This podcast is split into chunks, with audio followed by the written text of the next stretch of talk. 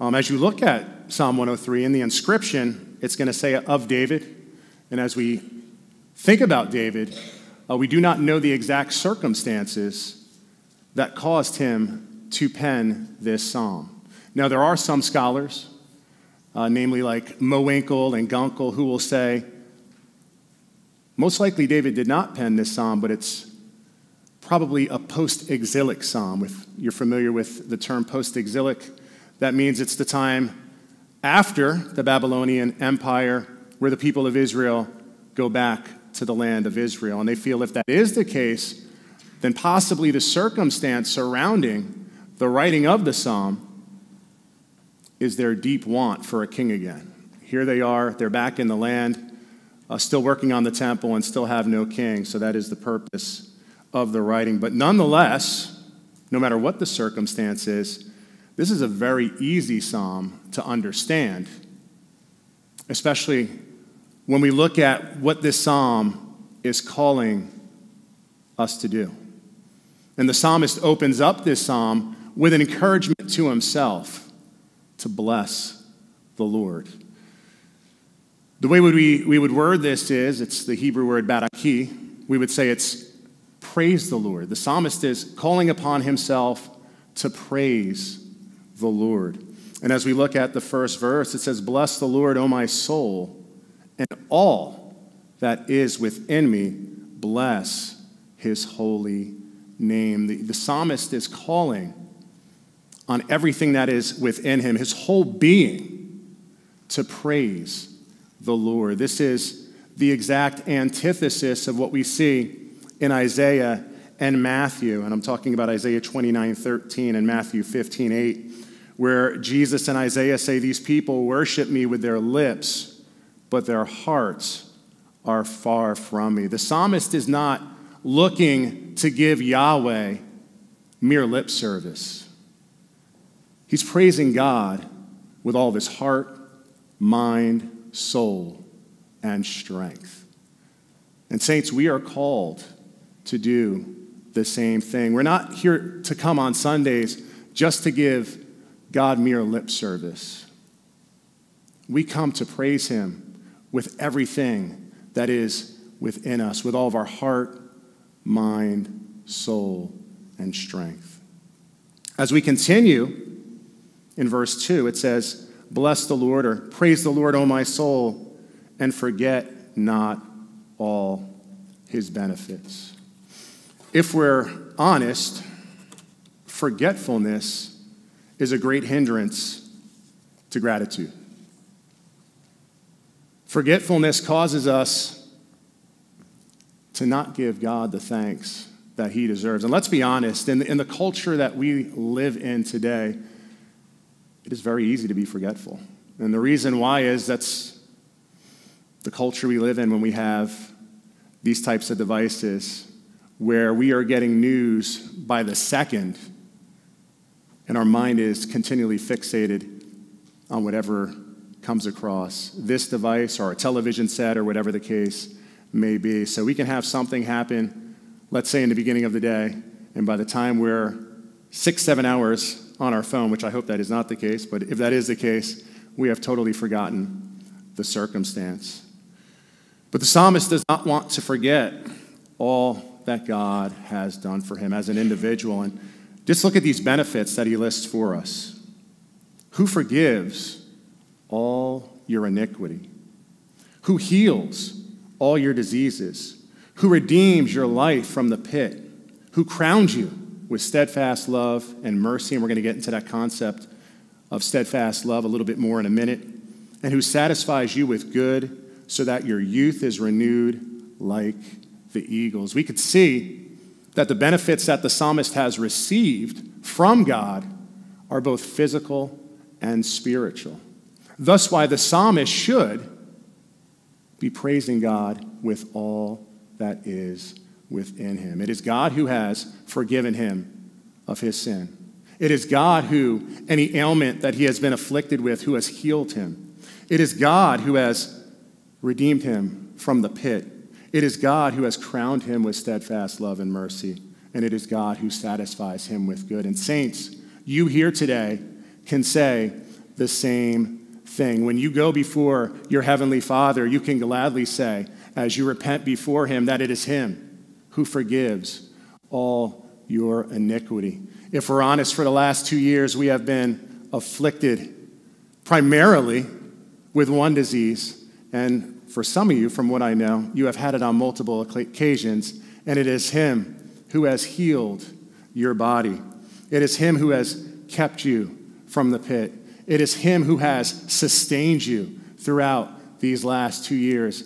And shame on us if we have our minds fixated on anything else that is going to cause us to forget that.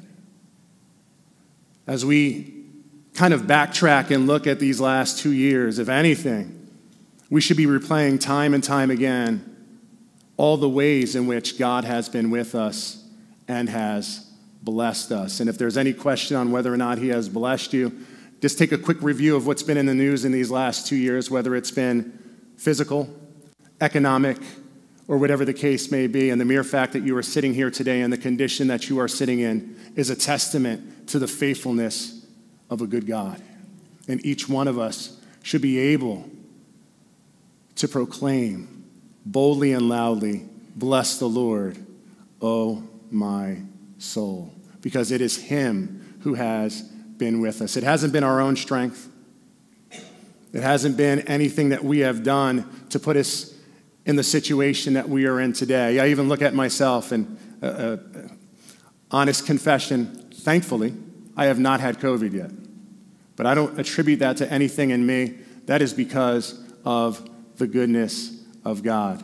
I have a job that I still can go to every day. That's nothing on me. I attribute that to the goodness of God. And for all of you here today, we must all do the same thing. It is God who has sustained us throughout and kept us throughout, not only this time, but through our whole lives. And the psalmist here recognizes that. And if this psalm is of David, which I believe it is, the king of Israel himself recognizes that God is the one who has sustained him throughout. But the psalm continues, going from the psalmist praising him and looking at how God has been with them in his individual life, and now transitioning to how God has been with his people throughout their time as well. And he first starts looking at how the Lord works righteousness and justice for all who are oppressed. and that is in verse 6. The concept of God's justice and righteousness is found all throughout the Old Testament and the Psalms. And this is book four of the book of Psalms. And you'll notice that if you ever, because it's a short portion here of the book of Psalms, noting that God is a God of righteousness and justice is listed four times in Psalm 97 2, in Psalm 99 4, here, and also in Psalm 106 3. So, part of God's character is He is a God of righteousness and justice. He is the one that's going to be looking out for the oppressed. And it's interesting that as Teddy was up here, she talked about the stranger. Because if it's our God who does that, if that's one of His attributes, we as His people, it should be our attribute as well. We should be looking out for the oppressed as well. We are the ones who should be stressing righteousness and justice. We are the ones who should be looking out for the least of these. And my hope is that as a church and as our hospitality team and things of that nature grow, that is something that we will do. We will not be looking just to, as the Corinthian church did, looking out for each other and continually bolstering ourselves up but we'll take this outside the church and be looking for the least of these and looking to bless them as well. But notice verse 7. And here's where we're going to get to the crux of what I'm going to be talking about today. It says, He made known his ways to Moses, his acts to the people of Israel. The Lord is merciful and gracious, slow to anger, and abounding in steadfast love. As we look at verse 7 primarily, we should be asking ourselves, as the people of Israel, heard this psalm, what would come to the forefront of their mind as the psalmist talks about God making known his ways to Moses? And obviously, as we think of that, it's going to take us all the way back, pretty much to the beginning of the Old Testament. So I'm going to follow a little pattern here, just like our psalmist did when he talked about individually how God blessed him, and he said, Who forgives all your iniquity, and who heals all your diseases, and who redeems your life from the pit, who crowns you with steadfast love and mercy, and who also satisfies you with good, so that your youth is renewed like the eagles.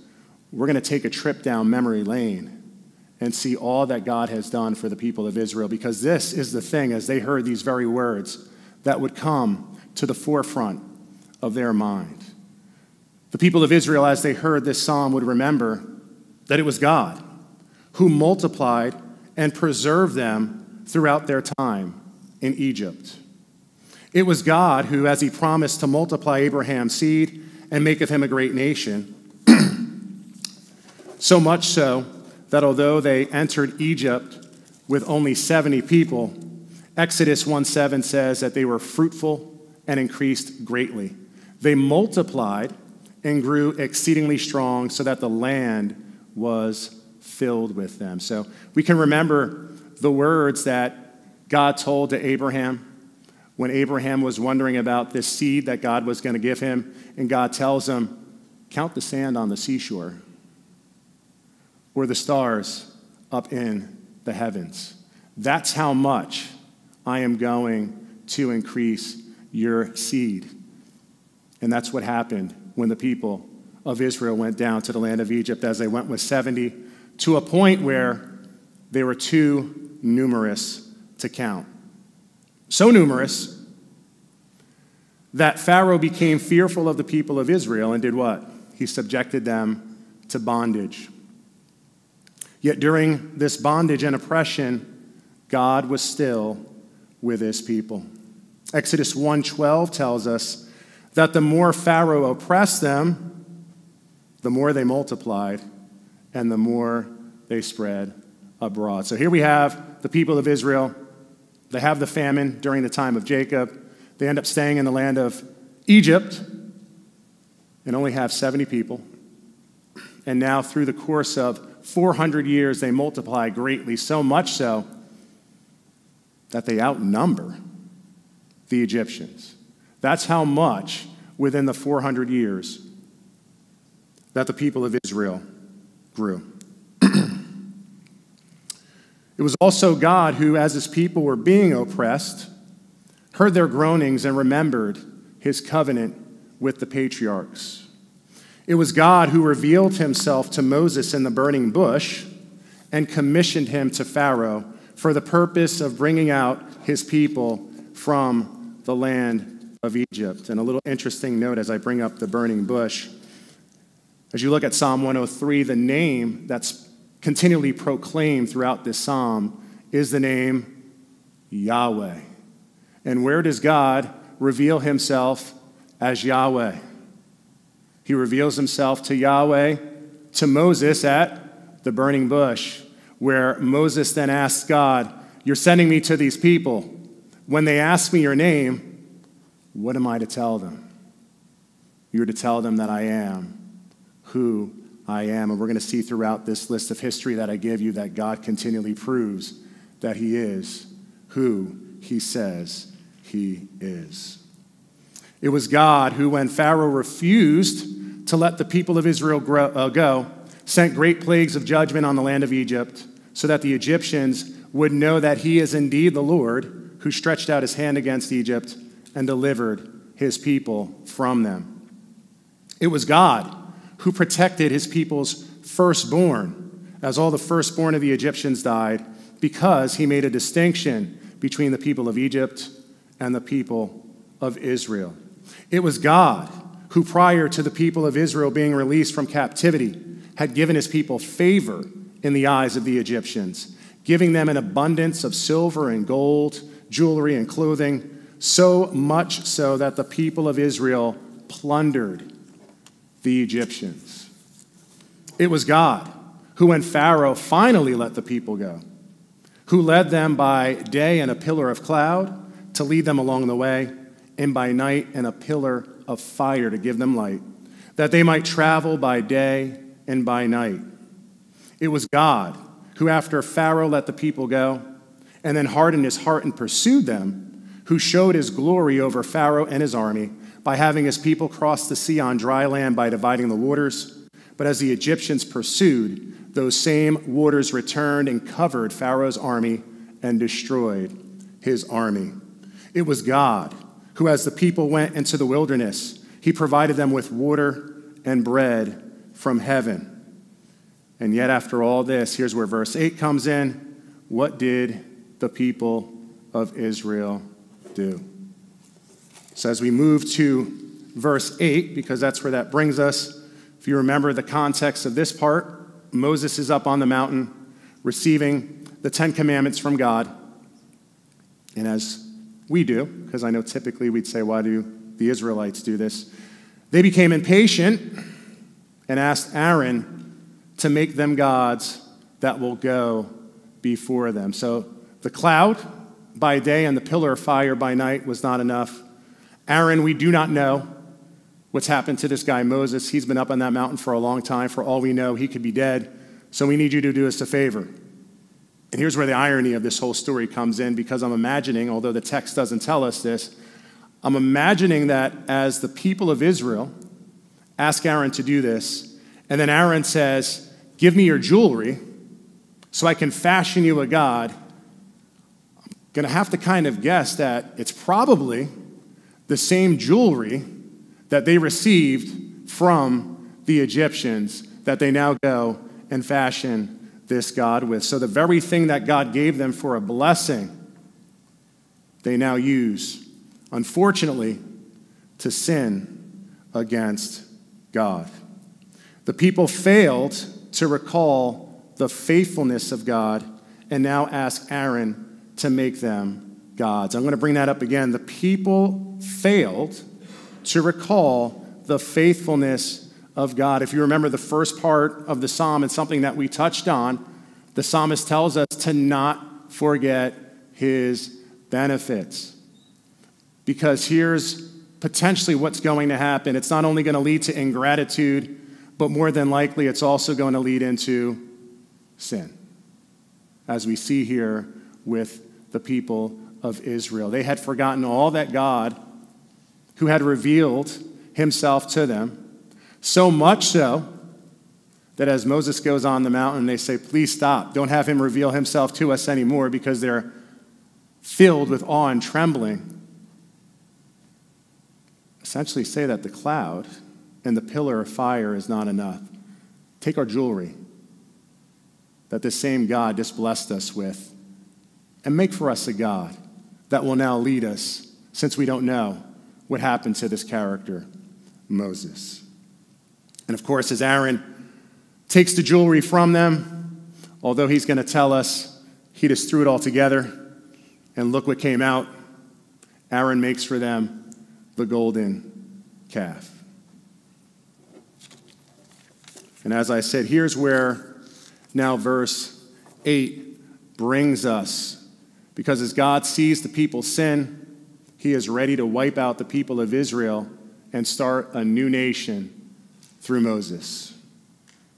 God judges his people via the sword and a plague, but Moses intercedes, and here's where we see the character of God in Exodus 34 6 and 7. And as you look at Psalm 103, verse 8, these words are going to sound very familiar. It says, The Lord, the Lord, a God merciful and gracious, slow to anger, and abounding in steadfast love and faithfulness, keeping steadfast love for thousands, forgiving iniquity and transgression and sin, but who will by no means clear the guilty, visiting the iniquity of the fathers on the children and the children's children to the third and fourth generation. So we said verse 7 would have taken them back throughout that long history where God had been with the people of Israel, bringing them to the land of Egypt during the famine, and then delivering them from the land of Egypt, bringing them into the promised land. And then verse 8 would remind them of when Moses is on the mountain and they made that golden calf. And here are the words of the Lord. So, although his people had sinned against him, God shows another element of his character that he is a God of steadfast love and mercy.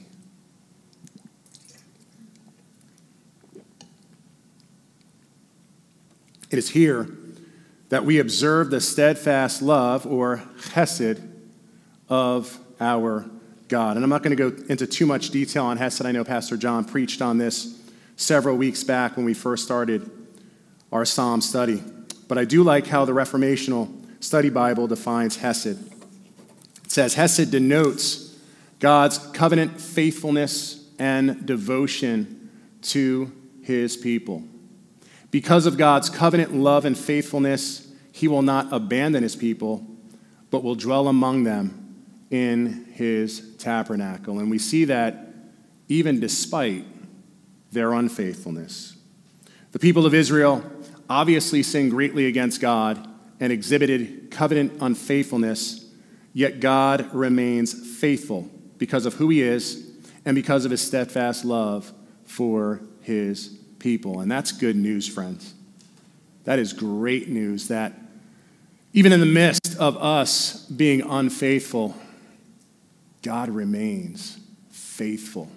His promises are true. And that is great news, especially as we look at ourselves and knowing our sin, that despite us, despite our sin, God remains faithful to us. So we move on and look at verses 9 through 14. These verses expand upon the concept of God's steadfast love and mercy primarily through parallelism. So let's look at these verses. I'm going to read them and then we'll, we'll go over. It says, He will not always chide, nor will He keep His anger forever. He does not deal with us according to our sins, nor repay us according to our iniquities. And here comes the parallelism. For as high as the heavens are above the earth, so great is his steadfast love toward those who fear him. as far as the east is from the west, so far does he remove our transgressions from us. As a father shows compassion to his children, so the Lord shows compassion to those who fear him. For he knows our frame, he remembers that we are dust. So we look at verses 9 and 10. Although our sin is great, just like the people of Israel, God does not remain angry with us or repay us according to our sin. And I'm probably going to get the verse wrong, but this is how good God is. And I think it's 1 John 1:10. If I'm wrong, please someone correct me. But it tells us that when we go before God and repent of our sin, He's what?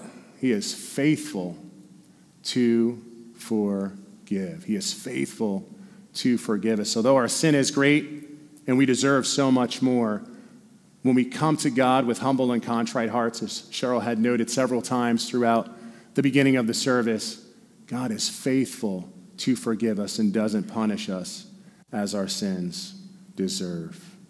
Verses 11 and 12 show us that God's steadfast love and forgiveness is so vast that it cannot be measured.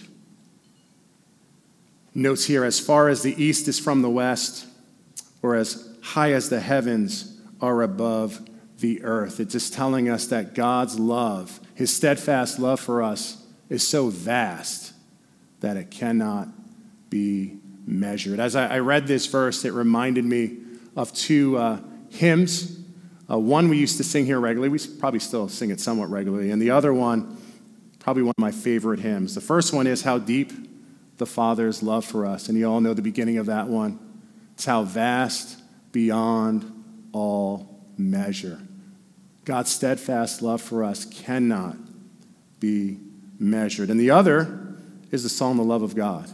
I don't know if you guys are familiar with that one. But it goes, The love of God is greater far than tongue or pen can ever tell. It goes beyond the highest star and reaches to the lowest hell. And then the verse, I mean, the uh, chorus goes, O love of God, how rich and pure, how measureless and strong. Both these authors did well in helping us as the people of God sing about how vast God's love is, and yet still, we still don't comprehend it because we are a people of measurements. So we move on to verse 13. It tells us again about God's steadfast love. So not only is it so vast that it cannot be measured, but here the psalmist compares God's love to the compassion a father shows to his child. And as I read this verse, I couldn't help to think of, rather, of anything but the story of the prodigal son, which I'm going to turn there now in chapter, uh, Luke chapter 15, verses 11. and it says here, and he said, There was a man who had two sons, and the younger of them said to his father, Father, give me the share of property that is coming to me. And he divided his property between them. Not many days later, the younger son gathered all he had and took a journey into a far country. And there he squandered his property in reckless living. And when he had spent everything, a severe famine arose in that country, and he began to be in need. So he went and hired himself out to one of the citizens of that country, who sent him into his fields to feed pigs. And he was longing to be fed with the pods that the pigs ate and no one gave him anything.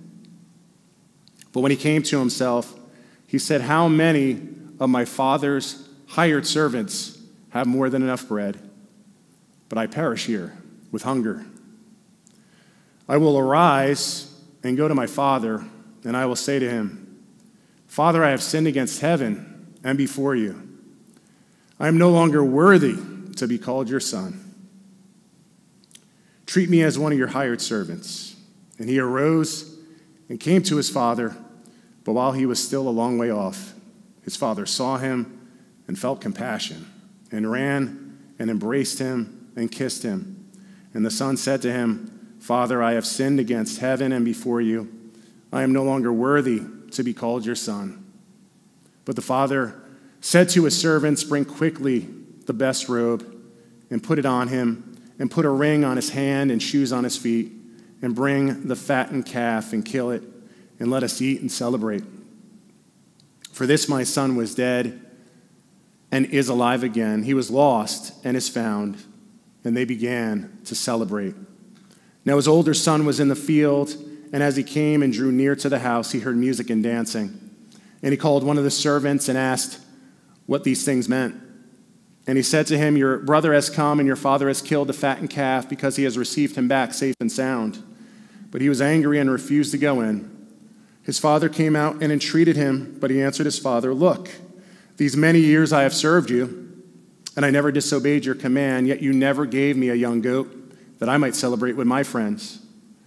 But when this son of yours came, who was or who has devoured your property with prostitutes, you killed the fattened calf for him. And he said to him, Son, you are always with me, and all that is mine is yours. It was fitting to celebrate and be glad, for this brother was dead and is alive. He was lost and is found. What great compassion God shows to us that, just like the people of Israel, here you have this great plunder, and you squandered it on this golden calf. God is still quick to forgive. And we see it here in the story of the prodigal son. He's given much by his father, takes what is his, and goes and squanders it all the way. And I just love how the story notes that the father's waiting for him. That's how much God loves us, that the father was waiting for him to return. And when he did return, he welcomed him with open arms. Praise God.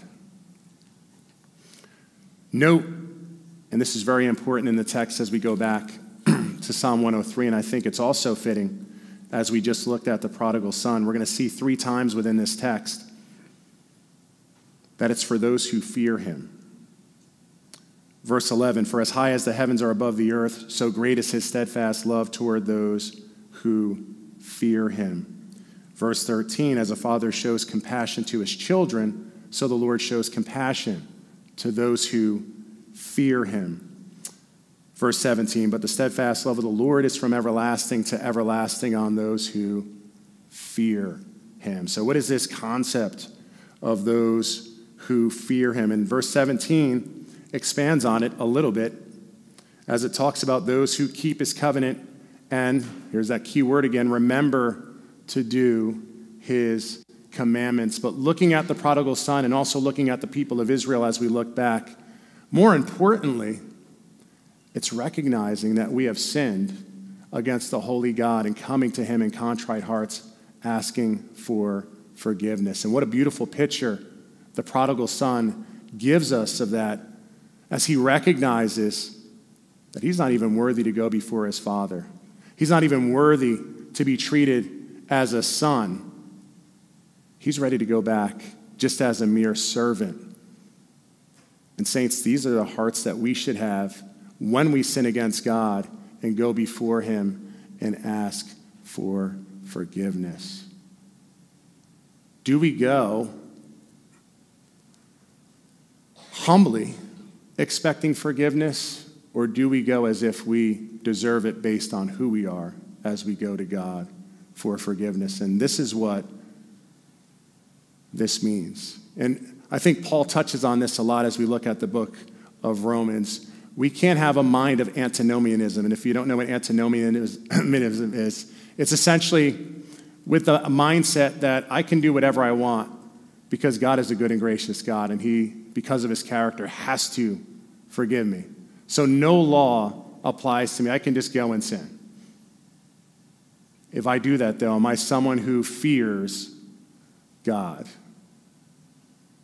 Am I someone who loves God, or am I someone now who is taking advantage of the love that God wants to show me?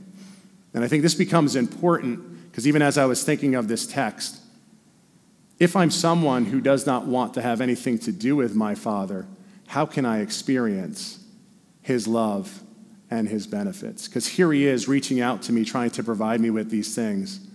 And I continue to say, no, no, thank you. I've got this. So we must be a people who fear him, and that fear should be exhibited through our wanting to obey him. And that becomes a fine line. I just want to touch on that really quick. Understanding that our obedience does not save us but it comes to understanding that because God loves me and has done so much for me, I want to obey him. Why would I do anything else? Because he has shown me time and time again that what he wants for me is for my good anyway. And that's something as the people of God that we must understand. Moving on to verses 15 and 16. It says, As for man, his days are like grass he flourishes like a flower of the field, for the wind passes over it, and it is gone, and its place knows it no more. But the steadfast love of the Lord is from everlasting to everlasting on those who fear him, and his righteousness to children's children, to those who keep his covenant and remember to do his commandments. Here, the psalmist now looks at the love of God and compares it to the life of man. And as we look at the life of man, man is here today and gone tomorrow. Our days are short. But as we look at the steadfast love of God, it remains forever and ever. So not only is it vast, not only does it show us great compassion, but it's eternal. The steadfast love of God is eternal. It's from everlasting to everlasting. And as I thought of this verse, I couldn't help to think of Romans 8, verses 38 through 39. And just like some folks in here said, their memory is starting to go, I'm going to turn to that as well. But it's a very familiar verse for all of that. for all of us, rather. I think we've used it in a benediction on several occasions, but it says, For I am sure that neither life nor death, nor angels nor rulers, nor things present nor things to come, nor powers, nor height nor depth, nor anything else in all creation will be able to separate us from the love of God in Christ Jesus our Lord. His love is forever, and nothing will separate his love from his people. Nothing. That's good news, saints. Nothing is going to separate the love of God from his people. The psalmist closes this psalm in much of the same way as he opened it, but now is not calling on himself individually to praise God, but now he calls on the whole creation to bless the name of God. It says, Bless the Lord, O you his angels, you mighty ones who do his word, obeying the voice of his word. Bless the Lord, all his hosts, his ministers who do his will. Bless the Lord, all his works, in all places of his dominion. Bless the Lord, O my soul. The Lord is the true and living King that rules over everything. And in His grace, both His special and common grace, He sustains everything. If you're not familiar with the term common grace or special grace, special grace is what He gives to His people that enables them to come to faith. Common grace is what He shows to every man. So every man should be thankful to God for the roof over their head, for what He gives them that helps sustain them on a daily basis, for the clothes on their back, etc., etc. God does that for all of His creation because He has dominion over all of His creation. And as each one of us looks back, as the psalmist calls all of God's hosts now to do, should invoke us to praise. So, my hope for each one of us is that we will look back. It's weird. I've been a, I became a podcast nerd. I don't know how that happened. but I've been uh, listening to a lot of podcasts on gratitude. Now, obviously, the world's going to do things differently than, than we do. But one of the things that they talk about in these podcasts, time and time again, is setting aside time and essentially keeping a gratitude journal. And you get into the science of it, it talks about how it affects your mood and everything else, which I'm not going to get into because it's a whole other story for a whole other time. But I think the point, and here's where this becomes important, I think we as the people of God, especially to show ourselves different from the world, to help renew our minds and transform us, need to be setting aside time we to stop and pause and reflect on all that God has done for us, both spiritually and physically. Because again, we are more prone to forget than we are to remember. And that's not a cultural thing in terms of just us, as we just read. That's a man thing.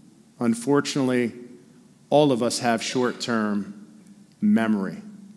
And let's be honest, sometimes circumstances in life can cause that because we allow our circumstances to circumvent probably what we should be doing. So, my encouragement to you, even if it's five minutes a day, stop, pause, and think of all that God has done for you.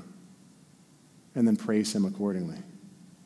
Because as you will see, as you make that list day in and day out, He is more than worthy of all glory, honor, and praise.